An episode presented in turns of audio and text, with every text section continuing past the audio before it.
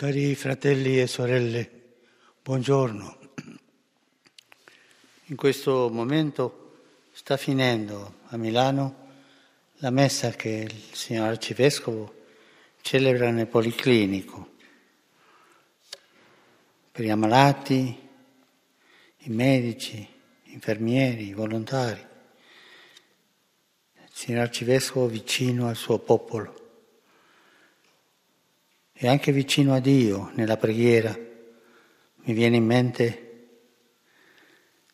la fotografia della settimana scorsa solo sul tetto del Duomo pregando la Madonna. Vorrei ringraziare anche tutti i sacerdoti, la creatività dei sacerdoti. Tante notizie mi arrivano dalla Lombardia su questa creatività, è vero, la Lombardia è stata molto colpita. Sacerdoti che pensano mille modi di essere vicino al popolo, perché il popolo non si senta abbandonato.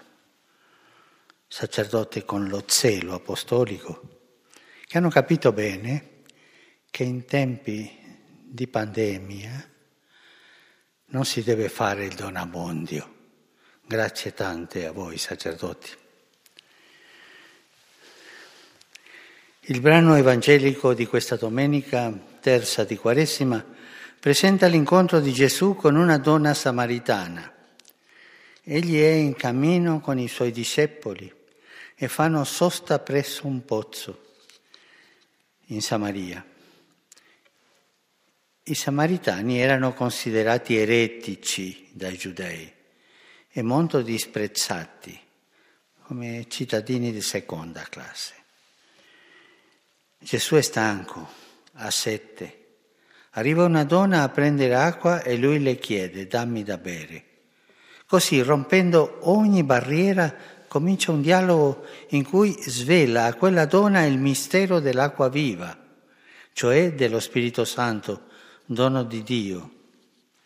Infatti alla reazione di sorpresa della donna Gesù risponde, se tu conoscessi il dono di Dio, e chi è colui che ti dice dammi da bere?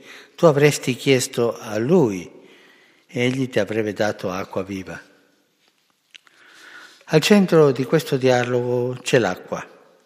Da una parte l'acqua come elemento essenziale per vivere, che appaga la sete del corpo e sostiene la vita. D'altra l'acqua come simbolo della grazia divina che dà la vita eterna. Nella tradizione biblica Dio è la fonte d'acqua viva, così si parla nei salmi, nei profeti.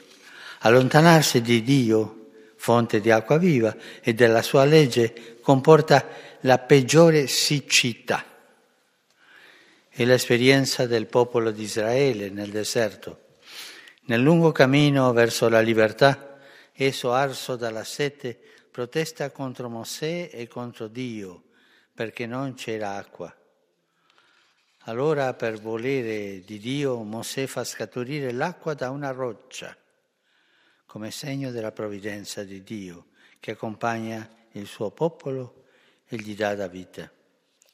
L'Apostolo Paolo poi interpreterà quella roccia come simbolo del Cristo. Dirà così, e la roccia è Cristo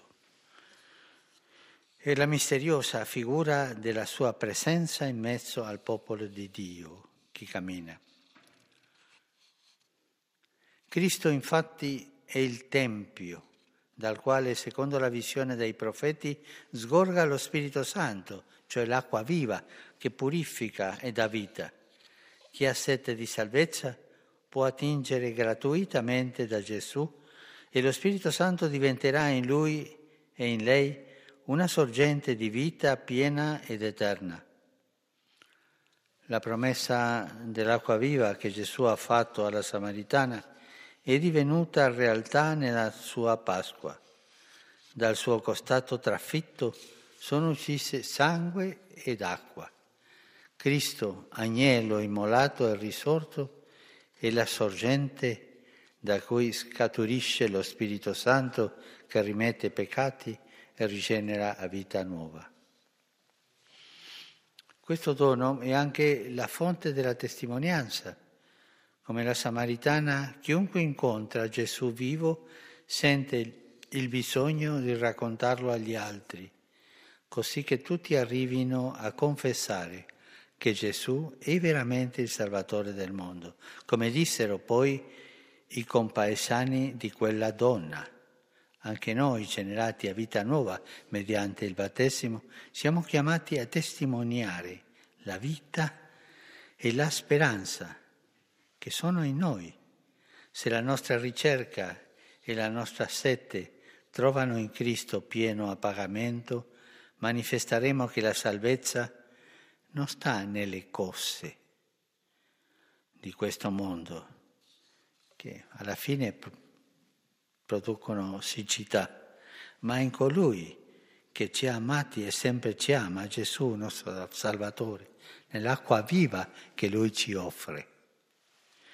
Maria Santissima ci aiuti a coltivare il desiderio di Cristo, fonte di acqua viva, l'unico che può saziare la sete di vita e di amore che portiamo nel cuore. Angelus Domini Nunciavit Mariae concepit Spiritu Sancto. Ave Maria, grazia plena, Dominus tecum, benedicta tui mulieribus et benedictus fructus ventris tui, Iesus.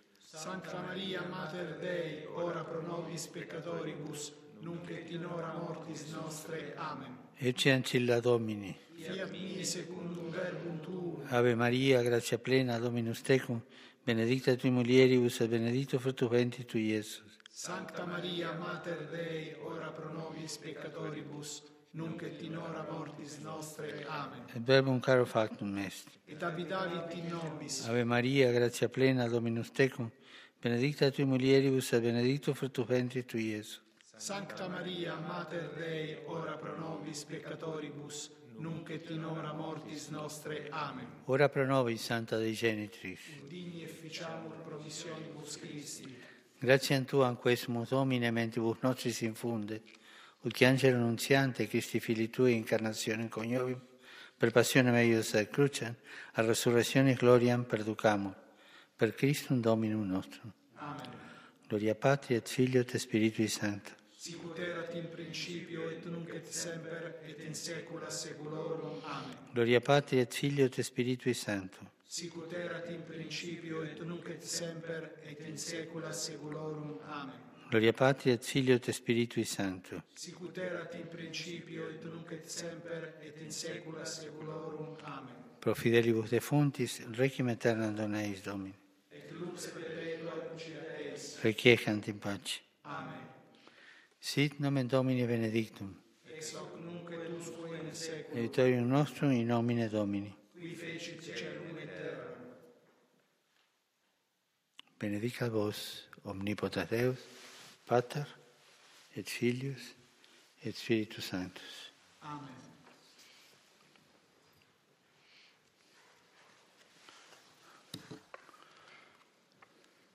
Cari fratelli e sorelle, in questi giorni piazza San Pietro è chiusa, perciò il mio saluto si rivolge direttamente a voi che siete collegati attraverso i mezzi di comunicazione. In questa situazione di pandemia, nella quale ci troviamo a vivere più o meno isolati, siamo invitati a riscoprire e approfondire il valore della comunione che unisce tutti i membri della Chiesa. Uniti a Cristo non siamo mai soli, ma formiamo un unico corpo di cui Lui è il capo. È un'unione che si alimenta con la preghiera e anche con la comunione spirituale e l'Eucaristia, una pratica molto raccomandata quando non è possibile ricevere il sacramento. Questo lo dico per tutti, specialmente per le persone che vivono sole. Rinnovo la mia vicinanza a tutti i malati e a coloro che li curano, come pure ai tanti operatori volontari che aiutano le persone che non possono uscire di casa e a quanti vanno incontro ai bisogni dei più poveri e dei senza dimora. Grazie tante per tutto lo sforzo che ognuno di voi fa per aiutare in questo momento tanto duro. Che il Signore vi benedica, la Madonna vi custodisca e per favore non dimenticatevi di pregare per me. Buona domenica e buon pranzo. Grazie.